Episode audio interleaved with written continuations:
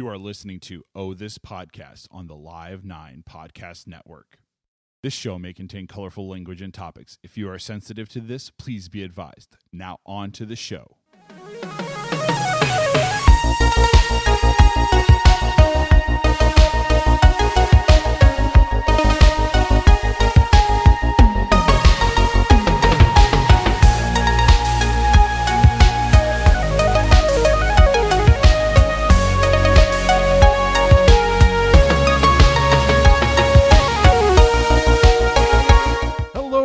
Welcome to another edition of Oh This Podcast. Steve, how are you doing on this lovely evening? This wonderful Chicago evening? I'm doing fantastical. Es muy bien. Es, es muy bien. ¿Y sí. tú? ¿Y tú? Sí. ¿Y tú también? ¿Y tú? ¿Cómo estás? Oh, we're in a loop.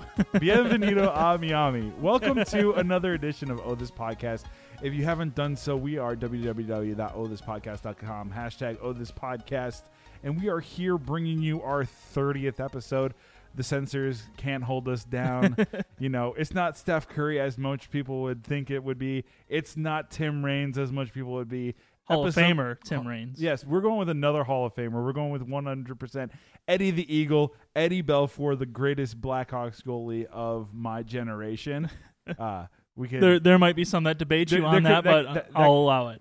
That could be hotly debated, but Steve, thank you for joining us, episode thirty. How are you doing? I'm doing, uh, I'm doing pretty good. You know, got uh, got my first experience of a uh, medical emergency on an airplane today, which was interesting, but uh, not for my myself personally. I did not have the medical emergency, but someone on my plane did. I was going to say, running out of Tito's vodka yeah. is not a medical emergency, sir. You get that, you get the that like frantic call from the, uh, you know, as you picture it in the movies or whatever. It's like, is there the a doctor airplane? in the house? Yeah, I mean, it's like, oh boy. It's like what was going on. Fortunately, it looked like everything wound up uh, okay for the gentleman who was afflicted by something or other, but uh, he he walked off under under his own power, and there was only like twenty minutes left in the flight before okay. uh, uh, they made that call, so it wasn't like we were far away. Nice, nice. And it's not like a doctor. No, I stayed at a Holiday Inn Express last night. No, no, no. I, I don't know if anyone answered the call to uh, the call of duty, so to speak, but uh, yeah, I mean, it, it, it looked like it wound up all right. Awesome. But well, yeah, very strange. It's like, oh, this is happening in real life. These aren't the friendly skies today. So, Steve, tell everybody the data. Oh, man, there's so much data. We've just been mining so much of it and, and holding all of our data, Patrick. There's so much. Hor- hordes the Hord- data. Hordsing of all the data. No, um, Hordes devore. Hor- hordes devores of data. Um, yes, you can catch us in our fine podcast at oh this podcast dot com. See, See we are there. Uh, you can also uh, get us on iTunes, at, uh, also Google Play. Pretty much anywhere podcasts can be found, you can uh, hit us up there. Uh, we're on Facebook. We're on Twitter. Twitter. Uh, Patrick likes to uh, occasionally tweet things. I like to occasionally tweet things myself as well. So uh, we can be found there. Uh, you can support the show at patreon dot com, and you can also uh, check us out on the website as well uh, with the Patreon support button. We also have some blogs and other good stuff on there. So kind of bringing it full circle, we've got just about all of our internet bases covered. Yeah, if you like us, just join our happy little happy little clouds and our happy little Bob Ross uh, circle environments there. So, Patch, you know, if we if we did get Patreon big enough, I think we would do painting with Patrick. Painting with and, Patrick, and, and Patrick would paint happy little clouds. And happy little like clouds, and I would do my best to paint like Tyrannosaurus Rexes for people. I will do that. Like, we'll put that on the website here. Yep, oh. we're gonna we're gonna make that happen. So yeah. doing uh, push-ups, of course. But yes, Patrick. Uh, so let's uh, shall we uh, discuss the uh, beverage we're we're imbibing this evening? Uh, yes, we shall. Yes. Um, th- so we've got uh, being back in Chicago. I decided to uh, swoop up another fine product from Half Acre Brewing Company in Chicago, uh, and this is their uh, Vallejo Pale Ale, India Pale Ale. Um, comes in sixteen ounce cans. Uh, it's got some interesting artwork on there. Uh, looks like a little ocean action and a little, uh, you know, a landscape of sorts. Dude, so they got some happy little clouds and happy little trees. There here. are some, yes. Very, it is very happy. Um, so this is just a, a really solid uh, I P A. Uh, it is uh, clocks in at six point seven percent alcohol, which is uh, fairly reasonable for most uh, I P A drinkers or drinkers of any any regard that haven't uh, been stashed solely on uh, macro brew or anything like that. Um, it's uh, it's actually really balanced. I was kind of surprised with it. Um, you know, I figured it was going to be a little bit uh, on the uh, like bitter side, but it's really, uh, really nicely balanced. Uh, you get a lot of uh, tropical fruit, uh, mango and guava, uh, tangerine, maybe even a little bit like melon uh, type flavors from some of the hops. Um, but it, and it, but it's balanced out. It's not overly bitter. Uh, it pours gold, almost like an orange hazy type color. Uh, when you have it in a fine uh, glass, a pint, or perhaps a tulip, or or your glass of preferred, uh, the preferred plastic vessel, blue, plastic red or blue, uh, your your preferred drinking vessel. But uh, yeah, it's actually really crisp, uh, crisply carbonated, but not overly carbonated, so it's not like biting at you. And uh, yeah, I mean, it's a really well-rounded, well-done uh, I P A. I was uh, really, really enjoying this one as as I have uh, cracked one open, and I'm already two thirds of the way through it. Interesting, interesting. So it's Half Acre. Obviously, Half Acre is known for their sixteen ounce cans and their flagship of Daisy Cutter. Mm-hmm. Where would you? We've done Daisy Cutter on the podcast yeah. before. Where would you rate this in terms of like taste, palate? Compare it to Daisy Cutter if people have tried Daisy Cutter already, um, or they're gonna go try Daisy Cutter. Yeah, that's that's readily available in the city and elsewhere. It certainly is. Um, this I actually, I mean, this is again personal preference being key here. I like this a little bit more than I like Daisy Cutter. Um, this is uh, really, really refreshing. I don't know if it's just because it's at that perfect temperature and, and, and striking the mood appropriately, but uh, yeah, it's uh, I'm I'm enjoying this one a lot. So I would rank it. Uh, I mean, that's not a that's not a dig at Daisy Cutter, uh, Daisy Cutter. That's a fantastic beer as well. This one I just like uh, a little bit uh, a little bit more right now. Okay, it's uh, ninety-eight on Rate Beer, ninety-two on Beer Advocate. So you're not. Uh, it's it's no slouch. It's solid. You could probably get it up at their tap room too. Yeah, I'm sure they've got it uh, wherever Half Acre products can be found. Tell us a little bit about Half Acre. Do you know a little bit about Half Acre? Uh, not a not a whole hell of a lot. I mean, they've been around for a long time. Uh, you know, they're kind of a, one of the early up in Lincoln Square. Yeah, early one of the early Chicago breweries. Uh, one I didn't really get into until a little bit later. Um. No, I don't know if there's any particular reason, just kind of like kind of overlooked them. Uh, so, yeah, I mean, they're a Chicago institution as far as microbreweries are concerned. Uh, and, uh, yeah, they, I mean, they their cans, I like. I do appreciate the fact that they put uh, their beer in cans because that makes it easy for uh, consumption in many venues and or many situations. I like it. I like it one hundred percent. And I can be very emphatic with my motions, and I'm not going to spill. Cheers to that. Cheers to that. Awesome. Well, Steve, thank you for joining us. This is going to be awesome. Vallejo India Pale Ale, one pint, Half Acre Brewing Company, Chicago, Illinois. Without further ado, let's hop in. Oh yeah, to a segment one, numero uno, numero uno. So, well, yes, Patrick. Uh, as uh, I don't know, I, I shouldn't assume that anyone is uh, uh, paying super close attention to the musical world, but uh, in our in our genre, our a uh, Uh, musical universe, so to speak. Uh, there was a nice album release here this past Friday. Big album release. Um, one that had been uh, not not a total surprise, but it, it's always it always catches you a little off guard. I was really um, surprised by it. I thought timing wise, I was surprised by it. I guess a, maybe maybe, but I I don't know. Maybe I'd spoiled it because I'd seen like some videos on YouTube of like songs being demoed and played uh, at different live shows and stuff. So we were talking about uh, the Foo Fighters' new release uh, this uh, this past week, which is uh, entitled "Concrete and Gold," uh, and it is a, uh, a kind of a departure from some of the stuff that they've done in the past. Whether that's welcome in in your minds or whether that's a uh, you know kind of a a negative, uh, that's you know for people to decide on their own. But uh, yeah, uh, you know, kind of they decided that they were going to take a, a little bit of a break after. Uh, Dave Grohl broke his leg, and uh, they they played a bunch of shows, obviously, when he did his whole Throne thing. Uh, but he took a lot of time off to recover because he was having serious trouble walking, and uh, um, it was a really long rehab process for him. And obviously, with years of touring, they burned out a little bit. Uh, but as is typical Foo Fighters fashion, they take like a six month break, and then every, then he starts writing songs again, yeah, and absolutely. They wind up with an album shortly thereafter. It, it's amazing, it's amazing, and I know that that right after he broke his leg, we saw him in that Throne. Mm-hmm. At the Wrigley Field show back in, God, is it twenty fifteen now? Yeah. No, I'm thinking almost, yeah. almost two years ago. Because it was right, right, uh, right before, yeah. yeah, right before I moved to California. Yeah, two years ago, and it was like that show. I, I thought you really couldn't top that, and that show Was that before or after Sonic Highways came out? That was after Sonic Highways came so out. So it yeah. just had come out. Because, yes, because like, they were Cheap touring Trick, and, yeah. Yeah, Cheap Trick and then Naked Ray Gun, and I can't remember who else. Urge oh, Overkill. Urge were Overkill, all yeah. playing, yeah. And so it was interesting because, you know, that show, I, I, I'm I'm thinking they I they can't top this. Mm-hmm. Like, there's no way. First off, I saw the Foo Fighters live for the first time in two thousand eight coming off their Wembley yeah. stuff out in Seattle playing in an arena. I'm like, they can't top this. So then for them to come and play Wrigley Field and play one of the best shows, I was like, okay, wow, this band is going places. And the maturation this, of this them, Dave Grohl guy's got a future. He might know how to play some music, or at least know how to take and do the rock and the rolls uh, accordingly. And I, I just didn't think of it. And the Sonic Highways album is great. I was a huge fan of the Wasting Light album before, so I was like, sure. How are they going to top that? Sonic Highways, the the concept. You could see that there was some sort of concepts going into this. Like they not necessarily got burned out on the way to record, mm-hmm. but they needed to have something to keep it interesting after twenty years of on the road right. and doing this. Because, I mean, Dave started in ninety-five shortly after uh, during the grieving process from his late friend.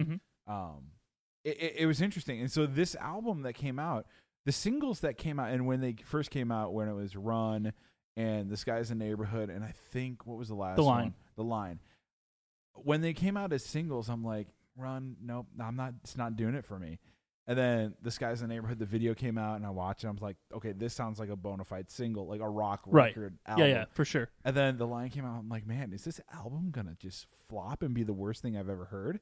And then it came out, and you're like, just listen to it. And I put it on track one, and we're going through T-Shirt, and it's like a minute twenty-five, and it's just like, the soft, really like entry, mm-hmm. and I had earbuds in, and I was taking a walk, and immediately had to take them out at the, at the as the just yeah they wow. kick in. I'm like, oh yeah. my god, I did just not a ex- wall of guitar, yeah, like way like super high up in the mix, like just like volume, yeah. a lot louder than it needed to be because I wasn't ready for that. I was normally thinking it was E Q'd out perfectly, so I turn it down a little bit, and then I start to listen to it, and I can say it came out on Friday. I've listened to album cover to cover. Well, digital cover to digital sure. cover, um, probably fifteen times. Okay. Uh, so I'm starting to get a good feeling of what I like to it. Yeah. It is a concept album. It is. It totally is. And it very. I mean, they might not say it is, but it is. Yeah. And from my perspective here, and this is going to go out on a limb, but, and, and people, you can yell at me, you can say whatever you want, but this is, from my perspective, this is the Foo Fighters' Abbey Road. This mm-hmm. is their... And I'm not saying that they're not going to make anything else after this, but this is their album that will be conceptual. It will define what they do from here. Mm-hmm. Um, I think you'll see them tour a lot more still because the guys are still young. Sure, young um, enough. Yeah. Young enough to do it.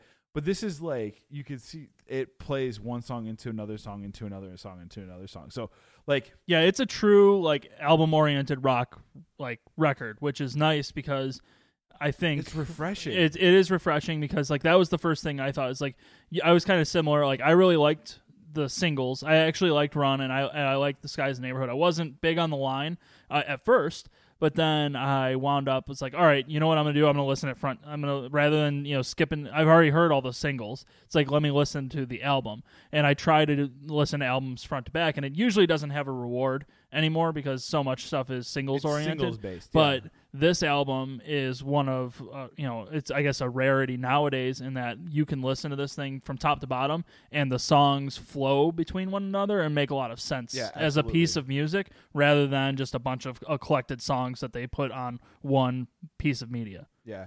I, I think I would have to put this up in right ranking the albums. This has got to go in the top three for me. It's okay. top, like...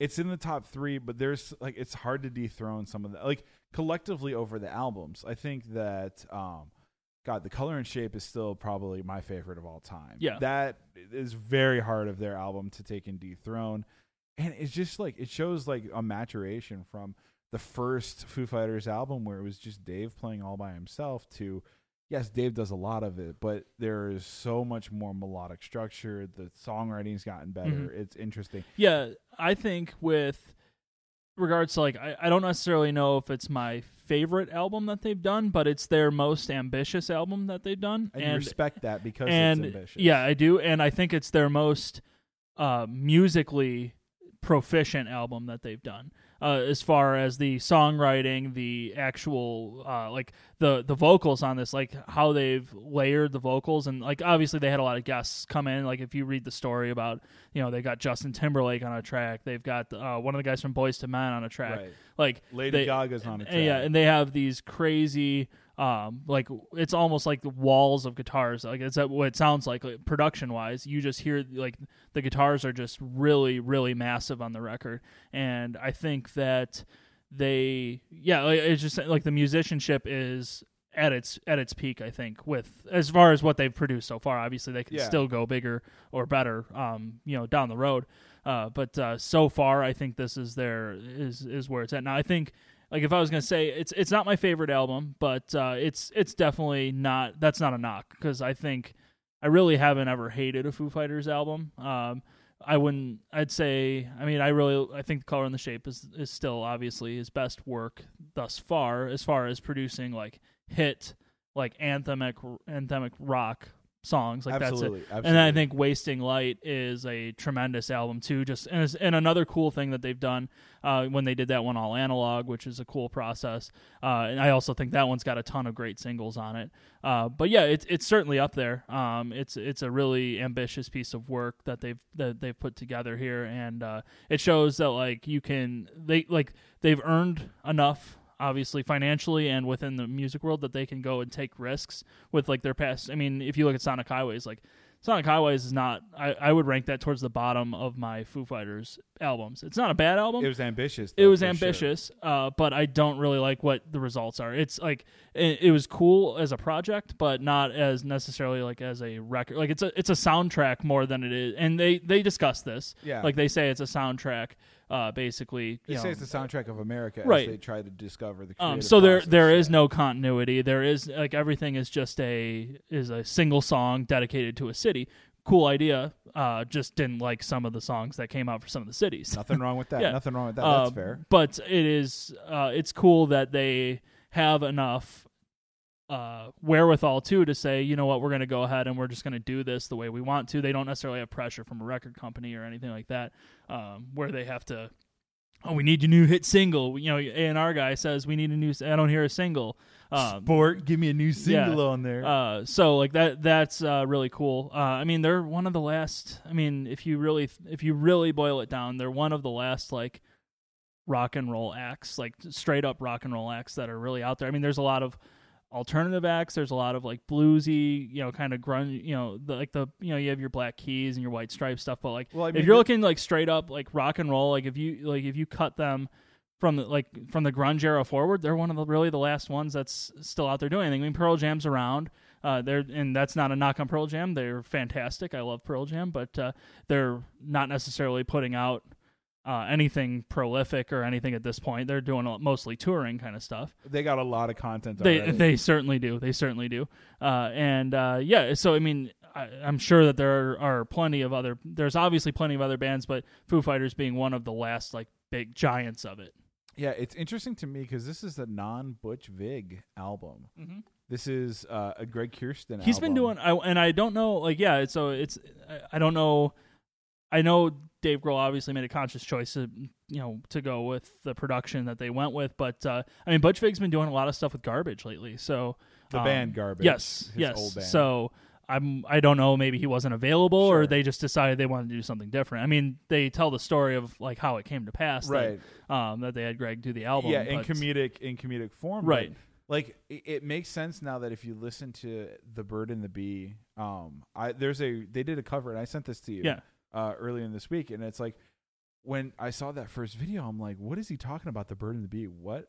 That reminds me of the there's a album that they did where it's all covers of Hall and Oates yep. tunes, and it is good. It is very good, and it's like you listen to the Bird and the Bee's co- cover of all these Hall and Oates, you know, basically seventies and eighties jams in terms of great tunes, but they're all disco-y. Yeah. They're all like progressive rock. And it's like, okay, if you're taking these standards and you're able to take in take these these out these songs that everybody knows and then take it have a new twist on it there, then I took and had that mindset listening to it more and more. And th- that's what made me love this album. And I'm not like endorsing all of it. I don't love it all, but I love sure.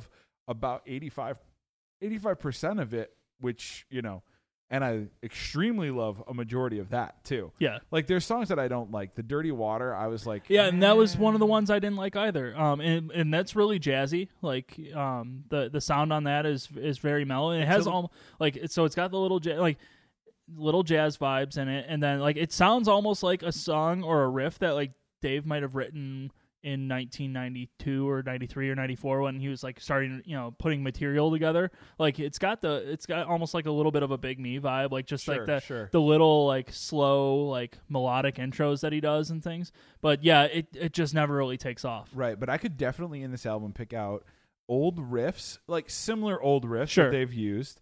Um, and then I also picked out some, uh, some styles of like, they definitely stole or didn't steal, but they paid homage to sure, one. Exactly. Like I think it's Sunday yeah. Rain sounds a whole hell of a lot like a Steve Miller See, song. See, and now I think that sounds like a Wings song. Like it sounds like a Paul McCartney type at the beginning, yeah, but the, granted Paul McCartney's playing drums on it too. So right, but if you listen to the the flange uh, and the chorus sure. in that thing, it sounds like uh, uh, Fly Like an Eagle. Yeah, it now, sounds a lot like that that anthemic thing. And then to me, I, I saw it when I heard it, uh, where it was, uh, what is it? Uh, La-di-da. And that sounds like it shares a very similar riff to King's Leon Crawl. And I don't know if that's intentional or if that was me putting my music things together. I know we just. No, it's similar. Bit. It is. It's similar, but it's like, that doesn't mean you're stealing. Well, it's just like in on Sonic Highways in Something for Nothing, like they, everyone says, oh, it's, oh, you just took, uh, you know, that Ronnie James Dio riff out. You know, it's like, no, that's not it. You know, like. It, it's similar, but it's not. You know, I don't want to get into the whole Vanilla Ice. No, no, no. It's not. It's not da, the same. Da, da, da, da, but, da, but it's not. Da, da, da, da, da. Uh, I mean, there's always going to be a little bit. Uh, there, you know, there's only so many notes and only so many chords you can play, uh, and there's going to be similarities at times, and you just have to recognize like it all works into a different musical context. Like there's there's going to be changes and things that are different, you know, that that discern themselves from those songs. And Sunday Rain, you mentioned, like that was a song that I was really really looking forward to the album on the album because I heard it live. I was lucky enough to see them play at the Metro a few weeks ago, and that was killer because there was like eight hundred people there, and I was like five rows back. Um, but uh, just bragging a little bit. No, yeah, that was the, like the I so you saw you talked about the Wrigley Field show being like one that you could never top. Like I thought that was going to be the same, and then I got to be like ten feet away from them. It was pretty killer. Yeah, but you couldn't hear for four days. I which could is not. Probably and worth it. It's it was like, absolutely worth it, and they played for three and a half goddamn hours. It was a bar show. It, it was one hundred percent a bar show. They said that like Dave Grohl came out and was like, "Oh, we're gonna play until they, like they shut us down." They told us we can play until like I think he said they they could play until like four thirty, and at like two, I was like, "This motherfucker had better not play until four or four thirty because I am dying right now." Because they didn't they go on until like eleven. Yeah, God, that's awesome. So. Let's take in... But uh, uh, I, I didn't even make my point about Sunday Rain. Well, was, make your point then. I da- damn it, I'm going to. Um, so they were... Like that, I was really looking forward to it on the album, and it was a little disappointing. And that's it's a song where Taylor Hawkins sings, and that's not the disappointing part. I just...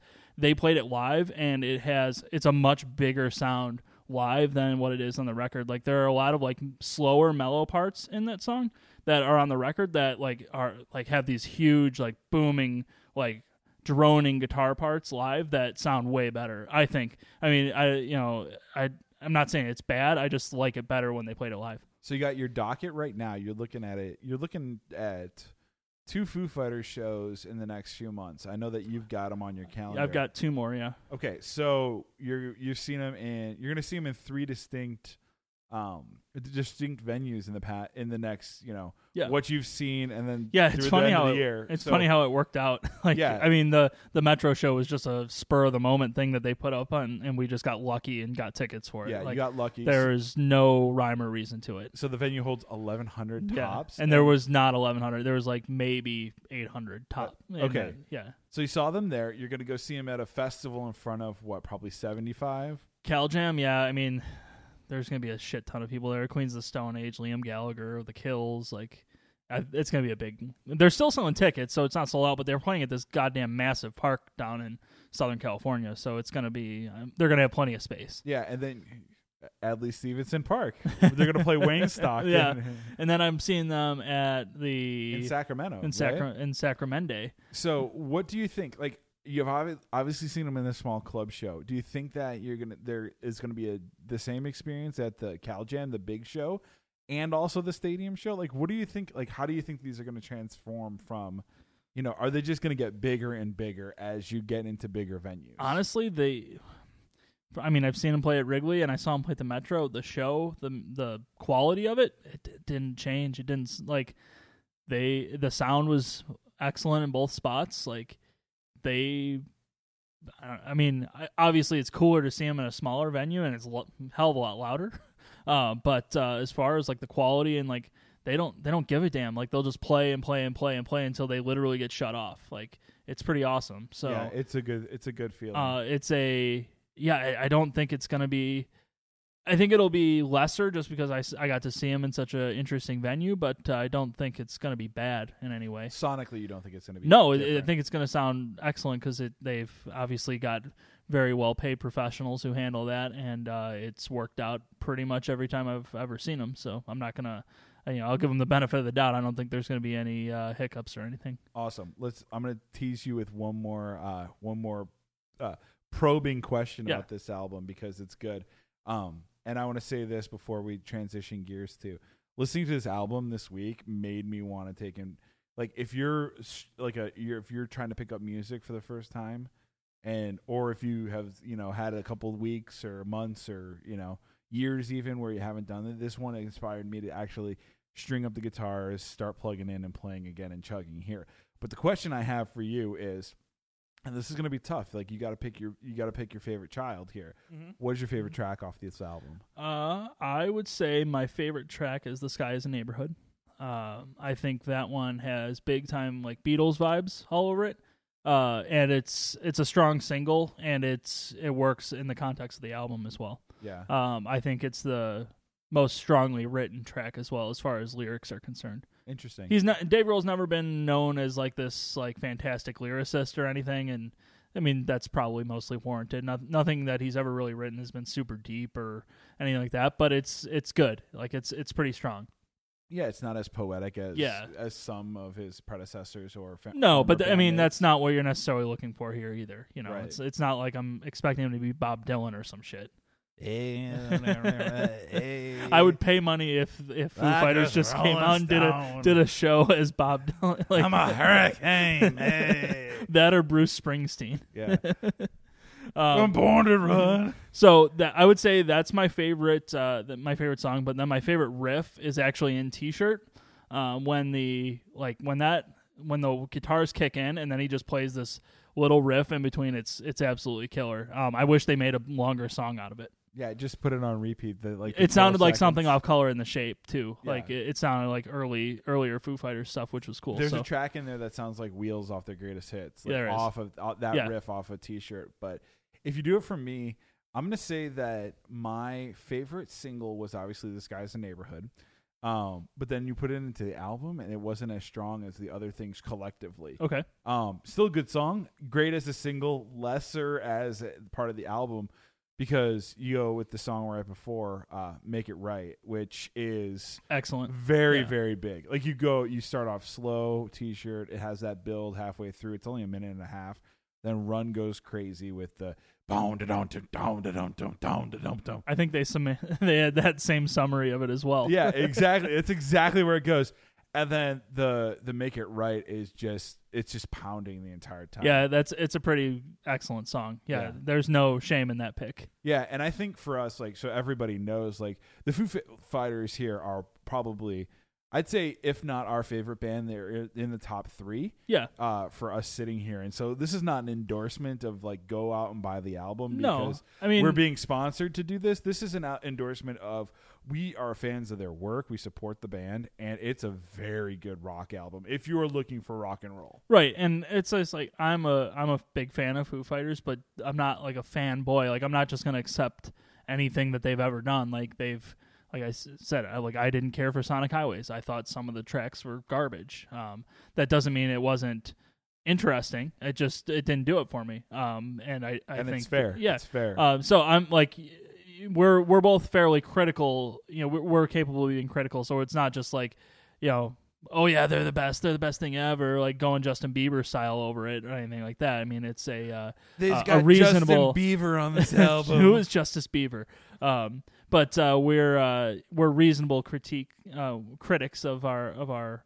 Uh, music fandom, and I think that uh, this one uh, definitely passes the test. And no, the Dave Grohl didn't pay us to to say any of this. Dave and guys, you did a great album. We are huge fans of it. If they, they wanted to pay us, it might help us in our next segment. No, though. they don't need to. They don't need to pay us. We'll just take in. Uh, we'll just support them vicariously okay. through. Well, everything. I was just trying to transition us into our next segment. What, what, if they paid us, it would help us with our next segment, Patrick. Maybe they could just give us their hand-me-downs. They could, I guess. But I don't think they're going to, because our next segment, if we need, we need some coin, we need some money, because we're going to be talking about, uh, as Patrick mentioned, this uh, this musical uh, journey inspired him to pick up the old uh, guitar again and uh, tinker around a little bit, as did, it did for me.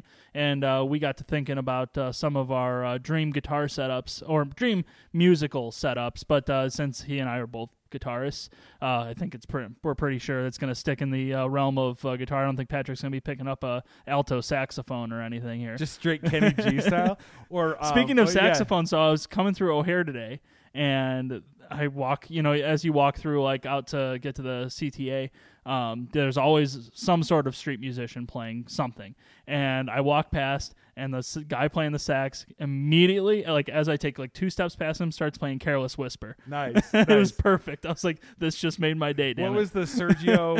Uh, what's your? oh, sexy sax man, Sergio Sergio Flores. Yeah, that's awesome. uh, great YouTube video, but uh, for, and an old one. But I we digress. Uh, we're talking about uh, our dream. You digress. I'm still thinking our, about it. Our uh, dream guitar setups. So Patrick, uh, you know, you you got uh, you got inspired. So uh, why don't you? Uh, take a little bit of a lead here. Uh, we're talking we're talking guitars uh, first. Let, let's start at the guitar point. Uh, where are you going? Uh, where is your uh, cre- where are your creative juices taking you right now? So to to put this into perspective, I've got I'm looking in my living room right here, and it's I don't have all of my dream guitars, because I think once you have guitars, it's like it's a very very bad habit. It's oh it's bad. It's it's bad. It's it's a fun habit, because guitars do appreciate in value if you take care of them and hold them on. My Squire Bullet Stratocaster is making me so much money right yep, now. Yeah, but if you hold on to them long enough, they're actually going to be worth it. So it's uh, it's they're decent investments long term. Oh yeah, um, for for worthy guitars. Like if you buy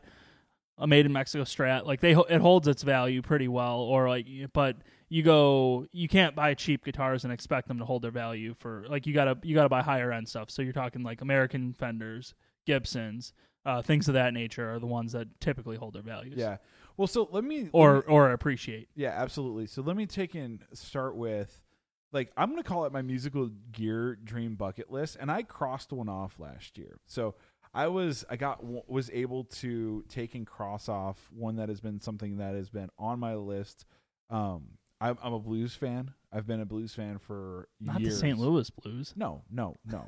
I've been a fan of the blues genre. I've been a fan of country music. I've been a fan of Uh, pickers, like just in general, and traditional rock and roll guitar started on the original Fender Telecaster, and so like I don't know why I've been like attracted to that sound. That that sure. that neck pickup. It does have a very d- distinct, yes, uh, distinct uh, high vibe, that twang that goes mm-hmm. in there.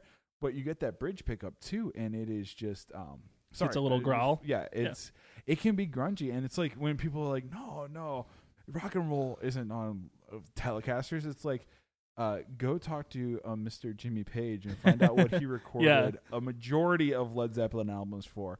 The Les Pauls and the Marshalls were all for live, live work for lo- yeah. live. Yeah, it wasn't. It, nothing was in the studio. He was using Telecasters and I think a ten watt uh, Fender practice amp, mm-hmm. like because it was so freaking clean. So for me, um, I picked up a was able to get a twenty sixteen custom-made American Standard uh, Fender Telecaster from the Fender factory. Yeah, um, it is it is all black, maple neck. So it's murdered out, all black, black gloss, glossy pick guard, maple neck, gold hardware, and and three uh, noiseless pickups. Mm-hmm. The action is slammed. I think I'm playing nines on it. Okay. Um. So it's definitely it's definitely it's not a chug. It's you can move around right. and play it there.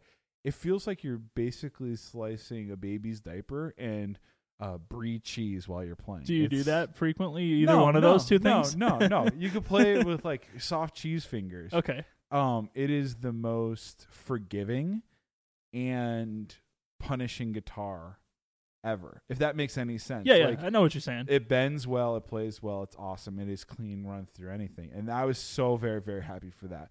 And that's off my bucket list. That was one of the ones that I was so very, very excited for. Um, I can go on to some other guitars. Uh, yeah. Some- so give me. So what? What are you looking at next? Like, if you've got a, you've got one that I know you've had your eye on for a while that we've talked about numerous times, and you've I've I don't I've either pushed you further towards buying or backed you down from buying at various points. Yes, it's it's tough because it's such an iconic. It was one of the first like solid body guitars uh, that's bolted on. Um, a Gibson Firebird. And the reason I was inspired for that is like you can hear old Tom Petty tracks that have it used on there.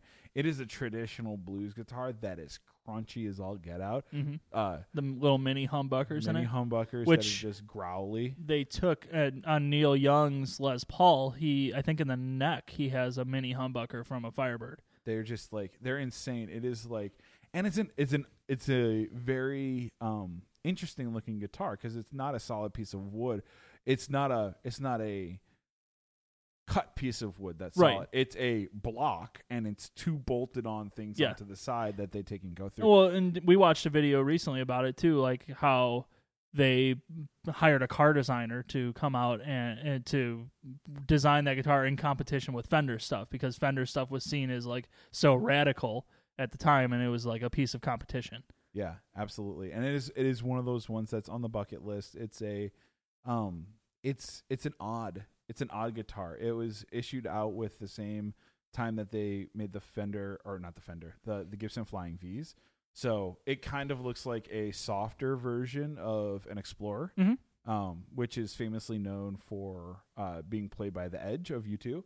Um, the Explorer has been. I think Dave Grohl played an Explorer at one point. I think Dave Grohl played an Explorer at James some point. Hetfield. Well, James Hetfield was playing like a E S P version of one, right, I think, right. at the time. Weezer, but, yeah. Rivers was playing one at a time. So it's like, it's a very distinct thing. And the reason I like it is it gives you that full, I think it's fuller and higher sustain than playing a Les Paul. Yeah. They're lighter as well, too. So like you're not retching your back. So yeah, I mean, that's a, a strong, uh, a strong, thing in its favor is that it doesn't weigh fourteen tons like a Les Paul does. Right, right. And I got one more other on. I'll go off of my last guitar that's okay. on my list, and then I'll let, throw it back to you. Then we can go to amps and effects and all that stuff. Sure. So for me, uh, one of the guitars, and it's, I have a Fender Stratocaster right now that is, I think it was the Mexican pickups, Mexican made. Mm-hmm. Um, Strat. It was, it was modeled after the S R V. Yeah. And the John Mayer early one. Right, it's got so the it's got the, the deep, tortoise, the dark... Uh, um, tobacco sunburst. Yeah, sunburst, yeah. Tobacco sunburst and the tortoiseshell thing with uh, the rosewood neck and soft. Yep. And it plays great. It's a you know it's a great thing. But one of the things that I've always looked forward to is, remember that Tom Petty had that you know fire engine red Fender Stratocaster, mm-hmm. and also notoriously on the... Uh, Lenny Kravitz uh, oh, album. Leonard Kravitz. Leonard Kravitz was playing the fire, not the same one, but um, the I would in a heartbeat because I don't think I could afford a nineteen sixty-one brand, not a nineteen sixty-one brand new, but a nineteen sixty-one vintage Fender Stratocaster Red that Mark Knopfler played. Right. I would take a, I would take in one hundred percent do a sixty-one reissue, uh, playing with tens. Uh, rosewood neck going through an A C thirty. And I'll, I'll leave that A C thirty part to future stuff right there. But yeah, there there is something about that, like that playing that neck pickup or that bridge pickup on that and just finger picking with tens.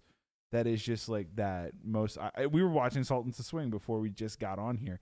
And it is like, oh, and this is how I do it. It's just like play the bass and then bing, yeah. bing, bing, down, down, down. And I'm like, God dang it! I need to have some more coin.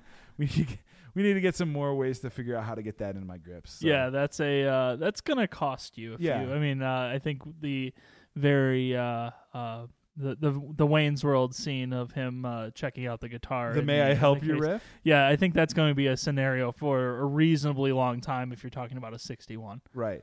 But I think it's good to have like these lists, and I think it's good to start to knock them off. And for me, it's not just the ability to play them.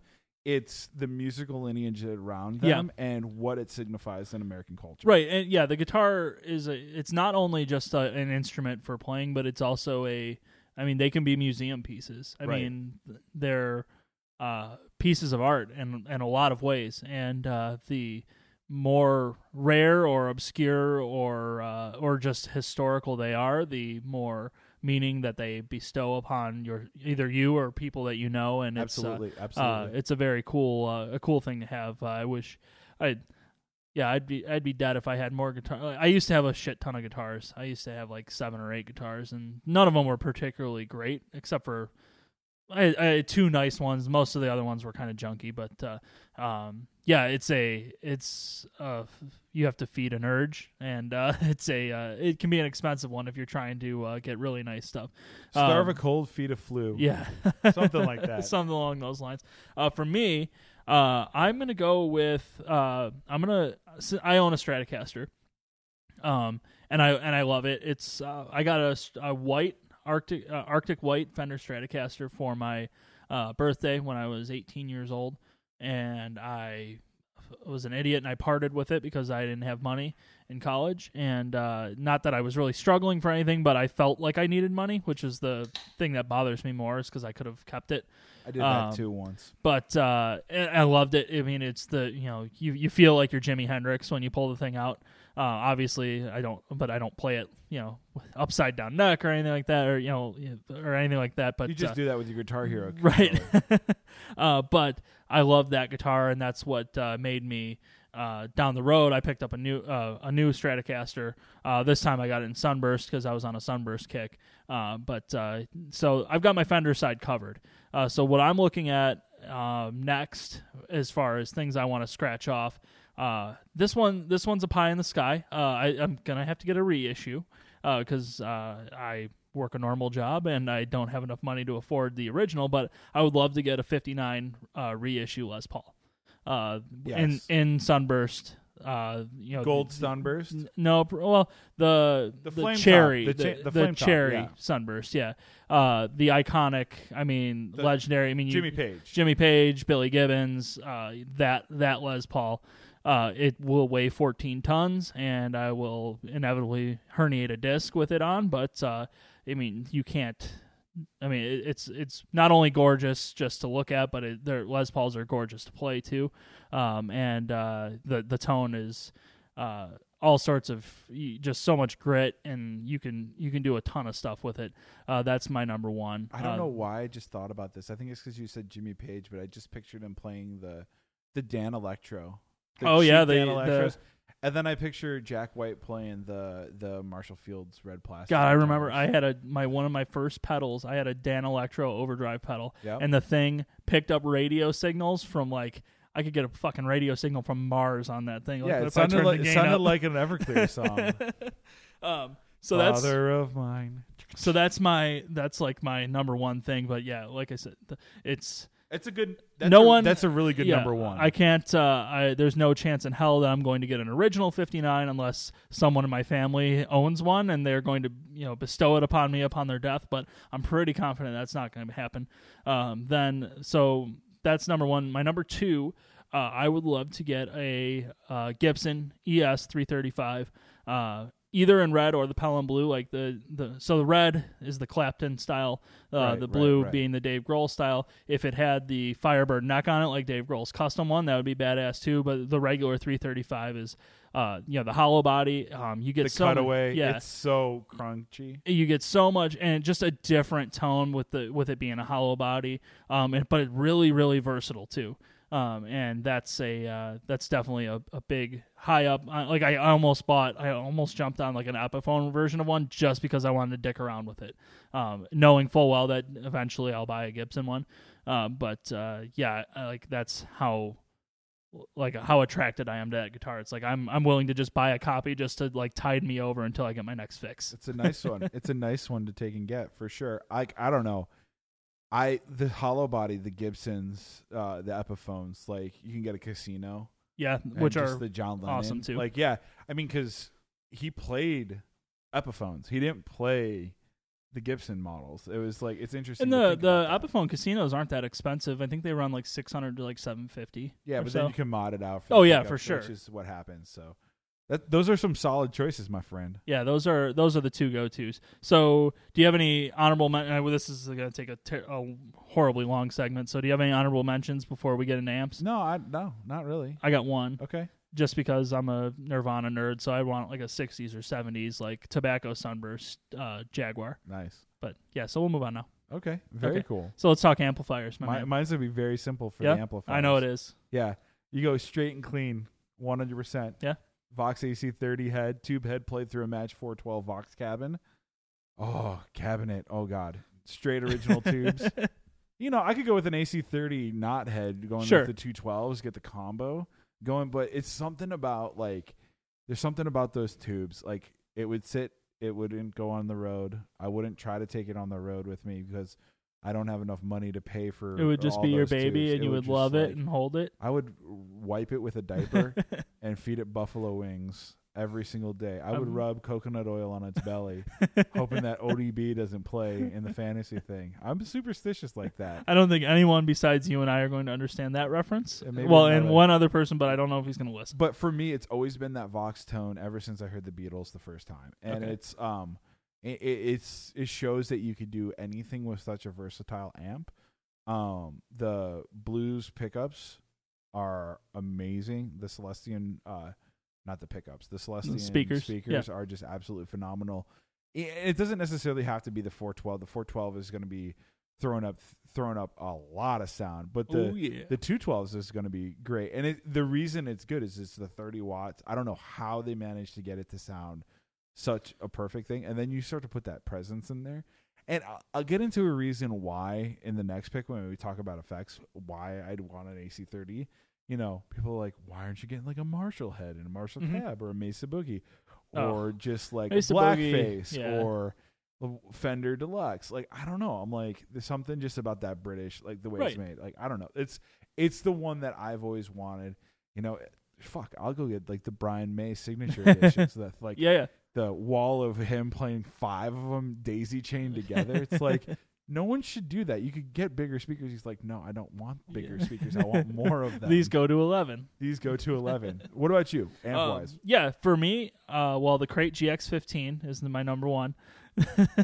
With the, the, the distortion? With, with, the, spit, with the overdrive button that you can't off of switch. Everything. yeah, yeah, you almost spit beer over a, a pretty decent microphone. And uh, recording gear. This is not good. Um, you got me for that one. Thank you. So for, for those of you who do not play uh, guitar, uh, Crate uh, makes some really garbage amplifiers, and uh, they there's a very popular model of their practice amplifiers that they made uh, probably in the eight, not eighties, at the late nineties into the the mid two thousands, and that was one of them. That was my first practice amplifier. I think amplifier. that ninety five percent of any guitar players yeah. in the state, the United States of America, probably had that as their practice amp. It's like it's eighty into, bucks, yeah, or something. It was dirt cheap.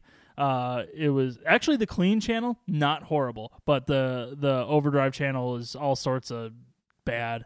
And yeah, it's, it had all a, sorts of not good. And it had a, uh, a overdrive switch, which you'd think, oh cool. Like I'm going to change my, like, so you can change channels. So you get your clean channel, you get your dirty channel. Well, the problem is you're playing a goddamn guitar. So it's on your amplifier and, oh great. Oh, you think, oh, let me press a foot switch and then it'll change. No, you have to literally stop playing what you're playing and press a tiny ass little button on the amplifier to change your channel. It's one of the dumbest things that it's ever happened in guitars, but uh, obviously that's why it was like an eighty dollars amplifier, and uh, why Crate is, I believe, out of business. So not maybe not that amplifier, but they made a lot of bad amplifiers. Yeah, bad decisions. Yeah, but so that is not one of my that is not my actual choice. Um, I would like a Fender Twin Reverb.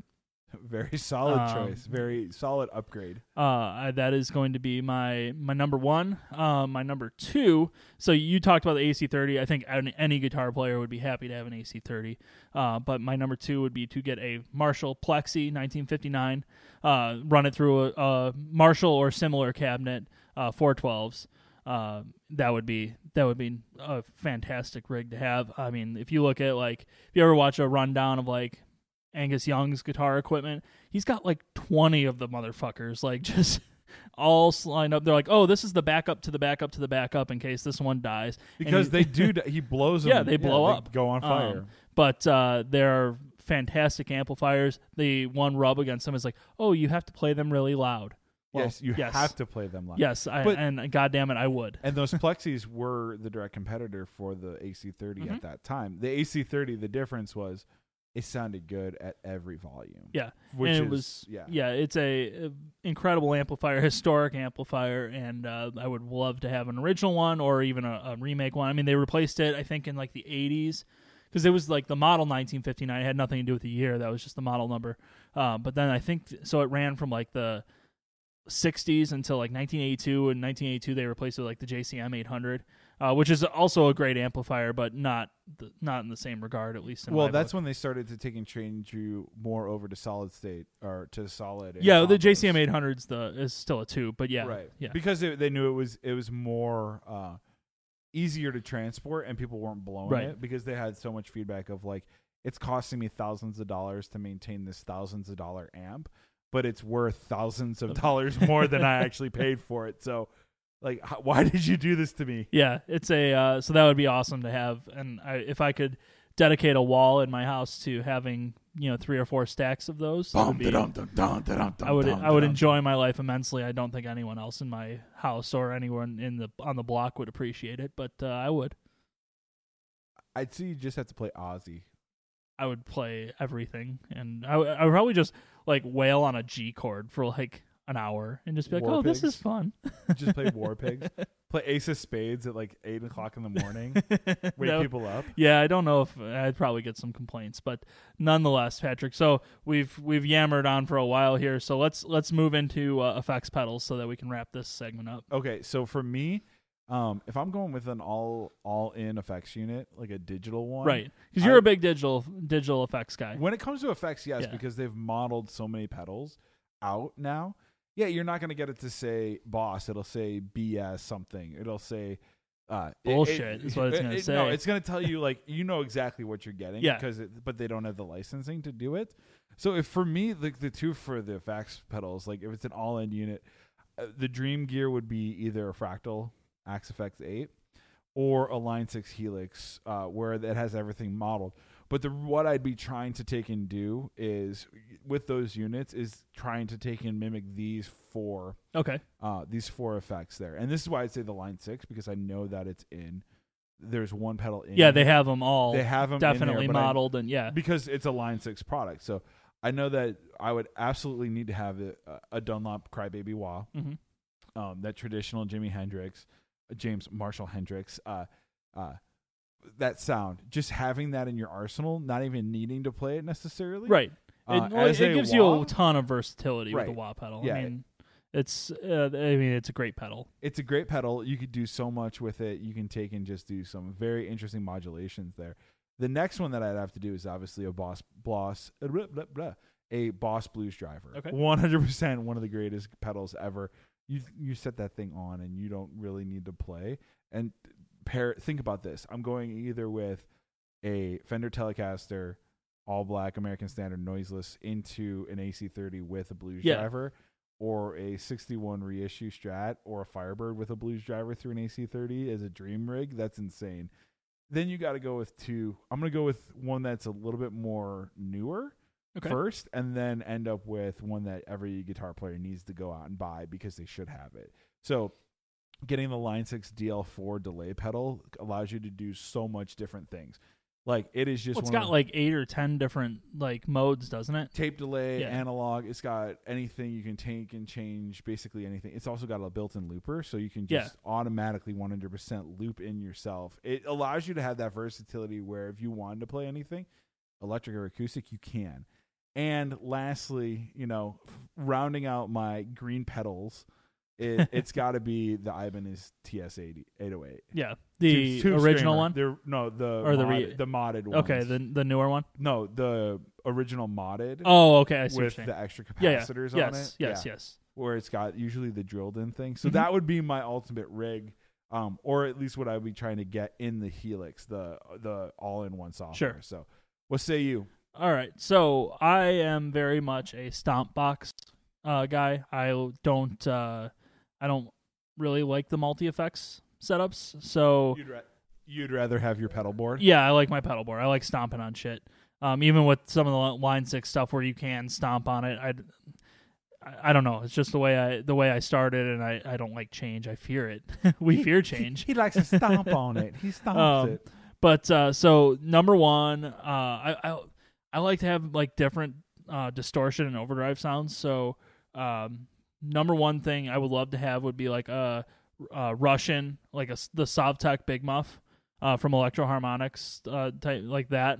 Uh, circuit is killer. Like I mean, you can you get sustained for days with it. It's it's iconic tone. Uh, that would be killer to have. I would settle for the regular Big Muff just because I know that the Russian ones are absurdly priced. Yeah, you're just a Muff fan. Yeah, I do like the Muff. Um, but then, so going into a more of a distortion sound though, I like. Uh, I would love to have like an eighties uh, Proco Rat distortion. Uh, that is a uh, like I mean Metallica, Dave Grohl, uh, Nirvana, just classic distortion sound. Uh, so those would be the two for overdrive. I would also agree with the uh, the uh, um, Ibanez Tube Screamer uh, because you have to have one. I think I think like you're if you ever want to play guitar for more than a day, you get issued one. Uh, then an obscure one, and I, I re- I'm a big fan of like chorus pedals, especially like I love the Electro Harmonix stuff. Uh, the Polychorus, which ooh, yes. is, and I don't want the reissued version of it, which they've done. And I mean, I'm, it makes cool, no, it does cool things, but the old one is like gargantuan. Like it takes up like three spots on your pedal board, um, and it can do like delay, flanger, like chorus, like almost some phasing stuff. Like it does really wild shit, and it wasn't a huge seller or anything originally, and then people caught on. Like Kurt Cobain had one in his rig, like when they did uh, the In Utero sessions. Um, it just does all sorts of wild stuff, yeah, absolutely. And they used it on a lot of live stuff too.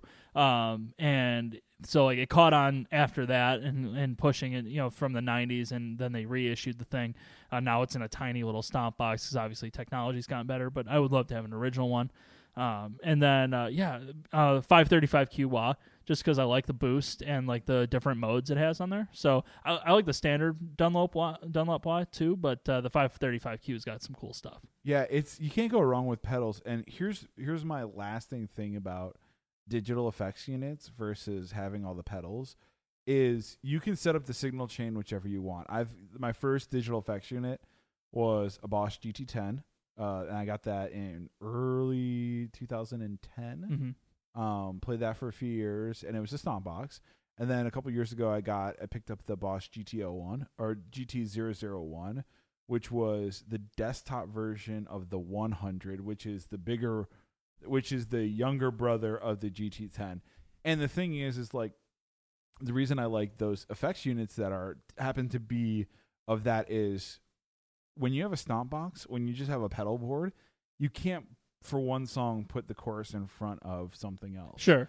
And so with a with something like that, an all effects unit, you can experiment with so many different things. Now, the, the likelihood of actually doing that is tough, but it allows for some interesting creativity. It there. definitely does. I and I, I will cede you that all the time. Um, th- th- if it, you're talking bang for fun, your, it's also yeah, fun to have the if, pedals too. If like, you're talking bang for your buck, you're going to get a hell of a lot more bang for your buck buying a three hundred to five hundred dollars unit like that versus buy, I mean, you talk about like uh the like a Polychorus, like even the reissued Polychorus is like I think between one fifty and two hundred. Yeah. Like the a Big Muff, a regular standard Big Muff's eighty bucks. Like yeah, you can get used pedals all the time and stuff, but like it, it adds up. Like I could I could easily go to like Guitar Center or Sam Ash or wherever, and I could drop one thousand dollars on pedals and walk away with like eight pedals and be like, oh yeah, well I still need more. Yeah, um, you need more because you need to get that one periphery. Yeah, and, and like they all have distinct tone, and I mean that's what's cool about the digital modeling. I just prefer the sound of like the actual stomp boxes. My first, and I I had a bad experience with like a digital box. I had a, a Digitech like R P fucking that fifty. Sucks. That's hard. It's it, it's hot garbage. It was, but it was like, oh cool, like I have all these awesome effects, and they were all bad. Uh, even the even the better models of it, like the Digitech stuff is bad in general. Uh, Boss makes much better, much better stuff. Boss and uh, Roland, yeah, the, and and Roland obviously. Uh, but uh, yeah, so like that was, I think that's part of it. Um, but I also enjoy the feeling of like just having my stomp boxes lining up my chain however I feel like, and uh, uh, switching stuff in and out. Like it's it's a tangible thing for me. I don't know. Yeah, absolutely. I think these were pretty solid lists of things to do. And if anybody's listening, these are Christmas items that yeah. if you want to take and find a sixty-one reissue, um, I'll gladly accept. Or if you want to find that three fifty-five for Steve, I think you won't turn that down. But I think the moral of the story is this album, this Foo Fighters album, did inspire us to take in, uh, want to take and get into more gear. We wanted to talk about our list. But I think the thing that we have to take and talk about is the, the creative force, the dynamo that is um, the front man for the Foo Fighters, and how this creativity came out to take and be this anthemic album here. But we want to talk about Dave Grohl, and we want to talk about just like quickly talk about just all of the other stuff that he's worked on mm-hmm. and touched and been around and just been there. Like I know that you've been a fan since the early days of him banging on pillows uh, and then just hitting the drums as hard as he could in Nirvana. Uh, what say you? What are some of your like fondest, like most iconic things that you like Dave Grohl style? Yeah. Um, I mean, there's obviously a ton because he's been on so much stuff.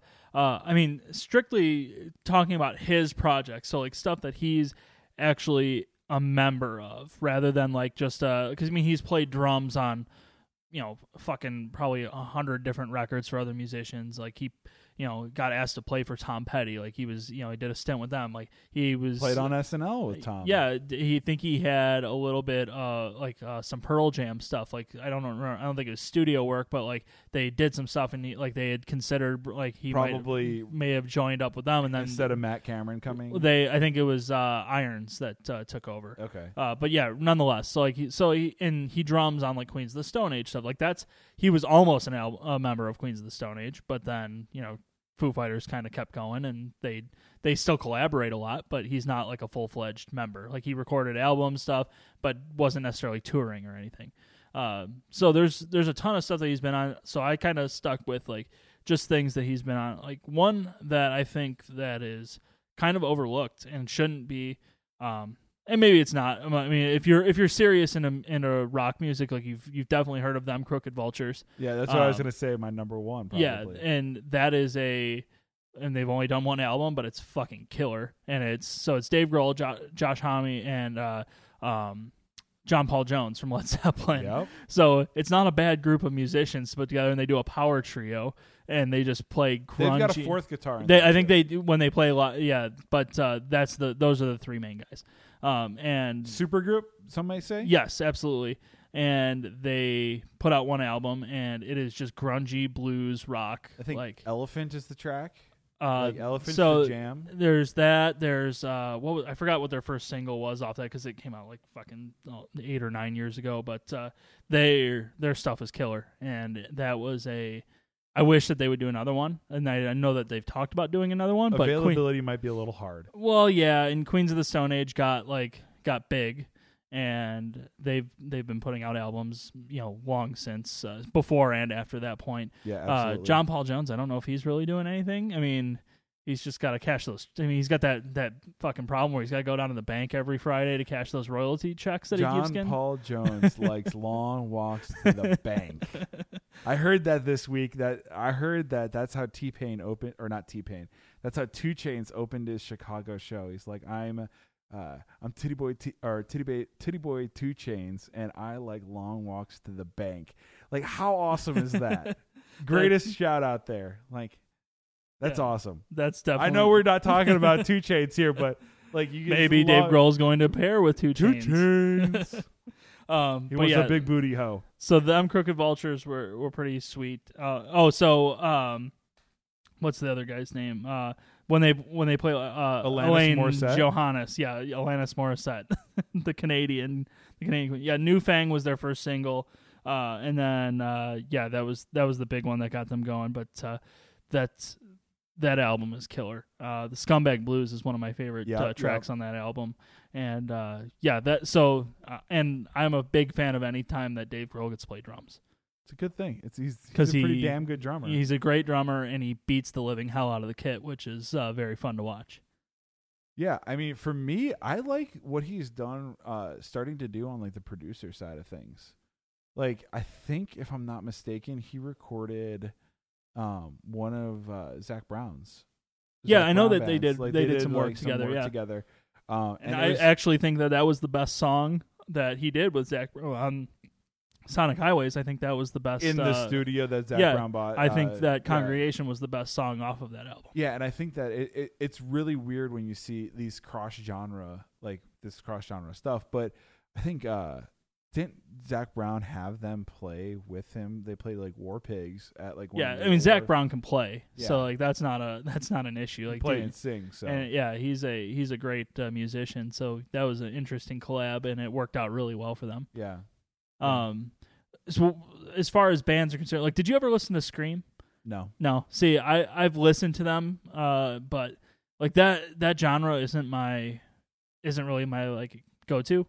Uh, it's interesting, like the like, and like the D C hardcore like scene was you know big, obviously in the very eighties big, and very uh, big. Uh, and into the nineties. Uh, but uh, it wasn't. I, And that's not to dispute that, like they don't, like the guys are talented and everything. Like it's just not my, it's not my cup of tea. Um, but listening to Dave Grohl play drums is still fucking excellent on that because he, you can hear him. I forgot what was the name of the album. He, I think he only drummed on one actual album of theirs, but then they went live. On, you know, he played, he toured with them obviously before Nirvana. So. For sure, for sure. And like, how do you imagine that? It's like, oh yeah, we're gonna hire this Dave guy. He's gonna play our drums, and then he goes in. Your first sessions are never mind. Like how? Like I- I'm not saying that you fell into probably the best gig ever, but you did fall. Well, into you got recommended for right, it. I right. mean, it was a great thing. It's like. It, it it's so weird to see, like, I think we had this conversation while we were in California, but the the question that I have for people is, would Nirvana be the same if, like, if Kurt didn't commit suicide, would Nirvana be the same today? Like, would the Foo Fighters tracks just be Nirvana tracks? Or would we have not had, like, would music have been changed? And this is a very, very difficult question. It is. Because you can't really take and know what would have happened as these events here.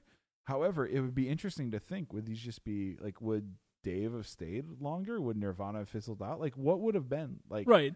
Well, they talked, I mean, I, I know that this story is, like, it's a story, and I don't know if anyone's ever verified it, but, like, Uh, obviously, like some of Dave's songs, like they demoed and stuff with Nirvana. Like uh, allegedly, when uh, Dave showed Kurt Cobain uh, "Alone and Easy Target," um, Kurt Cobain like kissed him and said it was like one of the best songs he'd ever heard. Um, so like you would hope, and like he, I mean, if you listen, like Dave Grohl wrote the riff for uh, what was it? It wasn't "Scentless Apprentice." It was uh, "Milk It," I think, on In Utero. Like Dave Grohl came up with a. I mean, it's a super simple riff. Dun, dun, dun, dun, dun, dun, dun, dun, dun. Um, but yeah, so like I think there were they were starting, and like they, t- if you see in interviews, like they talk about how like they were starting to like meld, and like Kurt Cobain was happy that other people were starting to write and correct, yeah, and bring ideas in. Um, And Dave, like Dave Grohl said previously, like, oh, you know, like I didn't want to mess with his songs because a lot of his songs were just like so raw and like interesting. He's like, I didn't want to, I didn't feel like strong enough as a songwriter to be like, oh yeah, we should do this. Like it was just one of those things you do. Yeah, it's I mean, fair you, enough. You just you just deal with it and, and and say, hey, you know what, this is the song and it is what it is. Um, I think, I mean, I would have loved it if it, you know, if it would have become like the Lennon McCartney of like the grunge genre. That would have been the ideal outcome. That would have been, yeah. Absolutely. I mean, can you imagine that? I mean, if they would have stuck together, and obviously people be alive, yeah, you could have had some serious, serious like songwriting going on. Absolutely. Um, it, it's just a fascinating. At the same time, though, like I mean, you're talking songwriting. I mean, inevitably egos are there, um, especially in a creative process. Like you're. I feel like in the, when you're writing a song or anything, like you're putting your, a piece of yourself out there. So when someone says, you know what, I don't like that, there's a propensity, there's a possibility where you're gonna be like, oh, I'm gonna, I'm gonna take that kind of personally. Like it's a, it's a piece of you that you put out there and people are stomping on it. So right. I'm going to get defensive about it, or I'm going to get upset if you kind of degrade it. Um, some people can do that with no, no sweat. A lot of times I think it devolves into like, oh no, you're shitting on me. You're shitting on my idea kind of thing. And you don't know how that would have played out, that dynamic, but like the upside is Lennon McCartney. The downside is, you know, the thing falls apart in six months anyways. You know, and, the, and in nineteen ninety-four, Dave Grohl's still, you know, going and recording demos at Robert Lang Studios, and in ninety-five, you know, their self-titled album's still coming out. Right. It's either Lennon McCartney or Sebastian Bach. I don't know if we have to go that far. Warrant. Anyway, God. I think any any last parting words uh, that you could think of for uh, for your Dave Grohl-ness? Um. Well, I mean, there's a lot. I mean, we could talk about Probot. We could. I like metal drums. Okay. It was good. Do you want to talk about that? Yeah, I mean, it was interesting. Uh, I thought that at that time, uh, it kind of invigorated the life of uh, some metal musicians who were probably on the, uh, uh, well on their way out. Um, but, uh, Having, I mean, Lemmy in a video is pretty sweet. And Lemmy jamming out on an album is always, uh, always appreciated. Appreciated, I think. Who's better, uh, Lemmy or God? Lemmy, Lemmy is God. I know. Question. I know some people may take offense at that, but uh, of, of the fact that I think most Motorhead songs are the exact same thing. Uh, I should say they're very similar. Uh, and you, you tried can, and true formula. You, you can burn out on Motorhead very quick. Motorhead's got some great stuff, but at the same time, you can be like, all right, I've heard one Motorhead song. Like, people say the same thing about A C D C. It's like, if you heard one A C D C song, you've heard them all. Uh, well, I think it's Motorhead various... did the D-Generation X theme song. So, you know, they... to our wrestling fans out there. Um, but I got uh, two words for you. So, I mean, that was an interesting project.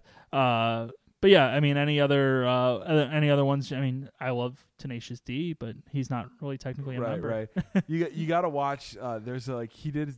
It's not a project, but I guess there's a Will Ferrell video um, where they were doing this for like a, it's on YouTube where he was, uh, they were doing some celebrity fundraiser, and it was Dave Grohl and Will Ferrell singing a duet of Leather and Lace and Will Ferrell like singing the love song to each other.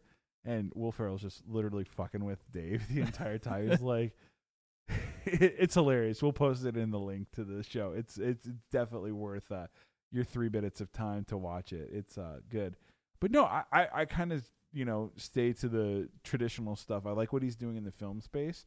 I like what he's doing in the, like, with uh, the Foo Fighters brand and Roswell to take and bring uh, light to different things, like the whole Sound City. Mm-hmm.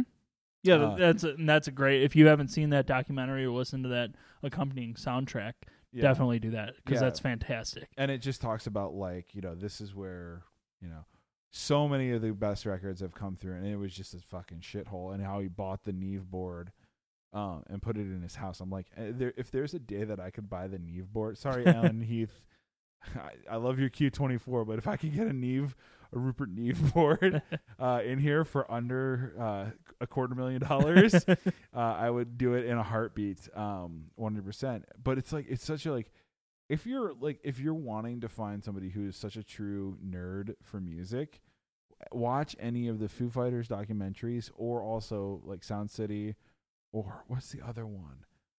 Um, I think it was Sound City. There was another one that they did. The Sonic Highways stuff is just yeah. amazing to hear, like the takes of what they take and. It's do. Very cool to see all the studios too. Um, in, in Sonic Highways yeah, and, and the, the different the stuff. Steve Albini's studio, yeah, which is uh, you know legendary Chicago. Just, just down the did. road, just down the road. Um, on what was Belmont. the? They did the ranch out in uh, California. The, or I, the I forgot which one. I forgot the name of the place, but it's like. Uh, just like out in the middle of goddamn nowhere, that like they did stuff. I mean, obviously they went all over the country, uh, and they were rumored to be doing an international one, but I don't think it came to fruition, or they just decided not to, not to pursue it. Uh, Guten Tag and yeah. Konnichiwa. Well, I mean, they could have done like Abbey Road or right. you know like any number of international venues. I mean, that'd been killer. But uh, yeah, the it, he's done some really cool stuff from the uh, directorial and, and producing side of uh, uh, of documentaries and, and, and things like that. It's a uh, uh, the guy's multi-talented, and I know a lot of, it's like there's a there's a little bit of you like that. I or at least at first, like you're like, this guy's full of shit. Like, this isn't real. And then you really kind of like watch and listen. It's like, no, man, he like the guy's just a nerd for music and a nerd. He's like a family man, a yeah, nerd for music. Like he's like, that's just the the shit he does. And it's like, yeah, I mean, his. I, I wouldn't say Foo Fighters is the epitome of songwriting or anything like that, but it's it's pretty damn good. Yeah, and I think what you learn uh, from watching any of the, I think it was when the uh, what was it, uh, Wasting Light came out. There was a Back and Forth. There was a, yeah. the uh, the documentary called Back and Forth, and what you realize in it is that he's intense, and I think to have that level of uh, intensity in the songwriting process makes it very. Like he holds himself to a high standard, which mm-hmm. then makes the work become a high standard, um, which is very interesting because not everybody does it these days. And I think what we see in to take and go back to do a little bit of a take back into the first segment is you see that come through, and you know you see all the stuff with the band starting to take and be more influential and all that stuff and helping him out in the songwriting process, but the creativity and the and how that they explore and move forward, like. No one right now. I haven't seen anything that is coming on iTunes or the Spotify top uh, releases in the rock space that is going to say, hey, it's twenty seventeen. I'm going to put out a concept album that's going to take in, you know, push boundaries, and it may be good. It may not be good, but I fucking did it the way I wanted yeah. to it. Very, very interesting. So much applause to all of it. Like, I'm very excited. I'm glad we were able to talk about all this stuff today. Yes, too. Indeed. We've probably uh, exhausted our amount of uh, discussion on our, uh, or, or probably lost audience based on uh, how nerded out we've been uh, so far on, on music. But, uh, but I think, hey, you know I what? It's it's part of it's part of what we do. It's part of what we like. And uh, damn it, we won't be told what we have to do. And I think if the people have stayed through this entire podcast, which I'm hoping for, they could hear the true passion of like we love music beyond of. Uh, beyond us trying to just like fake our way through it, that we'll do whatever we can to take and help share that with the world. Indubitably. So, yeah. And I think without, without further ado, we're going to take in uh back it and tag it and call episode thirty done. one hundred percent Eddie Belfour. We got the goal horn, the goal horn here. So Steve, w- before we take and sign off, before we take and head into the wild blue yonder, before we saddle up and ride our pony, Uh, why don't you give us? Uh, God damn it! Why don't you? Give you had us, to work that in. Yeah, I know. You had to work I that had in. To work that in. Why don't you give everybody a little bit of a taste of uh, freedom going forward?